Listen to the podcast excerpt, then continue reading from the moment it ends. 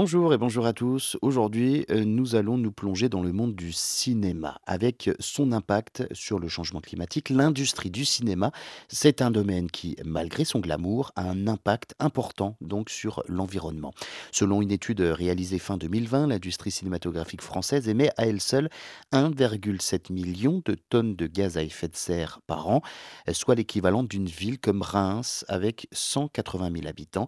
Et devinez quoi? Plus de la moitié de cette empreinte carbone est attribuée aux services de streaming. Oui, nos soirées ciné à la maison ont donc un impact sur notre environnement. Les films, les séries, les émissions de télévision contribuent également à cette empreinte carbone colossale. Prenez le tournage du film Titanic par exemple. James Cameron, le réalisateur, a fait euh, construire une maquette de bateau à 90% de sa taille réelle et l'a placée dans un bassin contenant 65 millions de litres d'eau. Oui, 65 millions de litres d'eau pour recréer l'épopée du Titanic. Et que dire de la série James Bond? La production aurait euh, détruit plus de 30 millions d'euros de voitures pendant le tournage de 007 Spectre. Ces euh, exemples démontrent à quel point les grandes productions peuvent avoir un impact sur notre environnement. Maintenant, en Belgique, même si les études sont moins poussées, on estime qu'un tournage moyen représente 73 tonnes de CO2 avec le transport du matériel, des personnes, les déchets, les décors, la post production, le catering également. Tout cela contribue bien évidemment à cette empreinte carbone impressionnante. Cependant, il y a de l'espoir, puisque plusieurs initiatives ont émergé pour réduire l'impact environnemental de l'industrie cinématographique.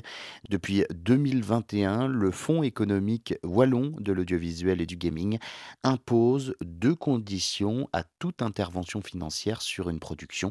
Une note d'intention explique notamment les dispositifs environnementaux mis en place et l'engagement d'un green manager, un éco-conseiller qui est là pour promouvoir un tournage durable.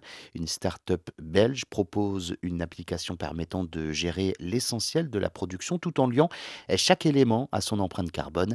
Cette approche vise à sensibiliser les équipes à leur impact climatique, mais ce n'est pas tout. Hein. Les personnalités du cinéma se mobilisent également.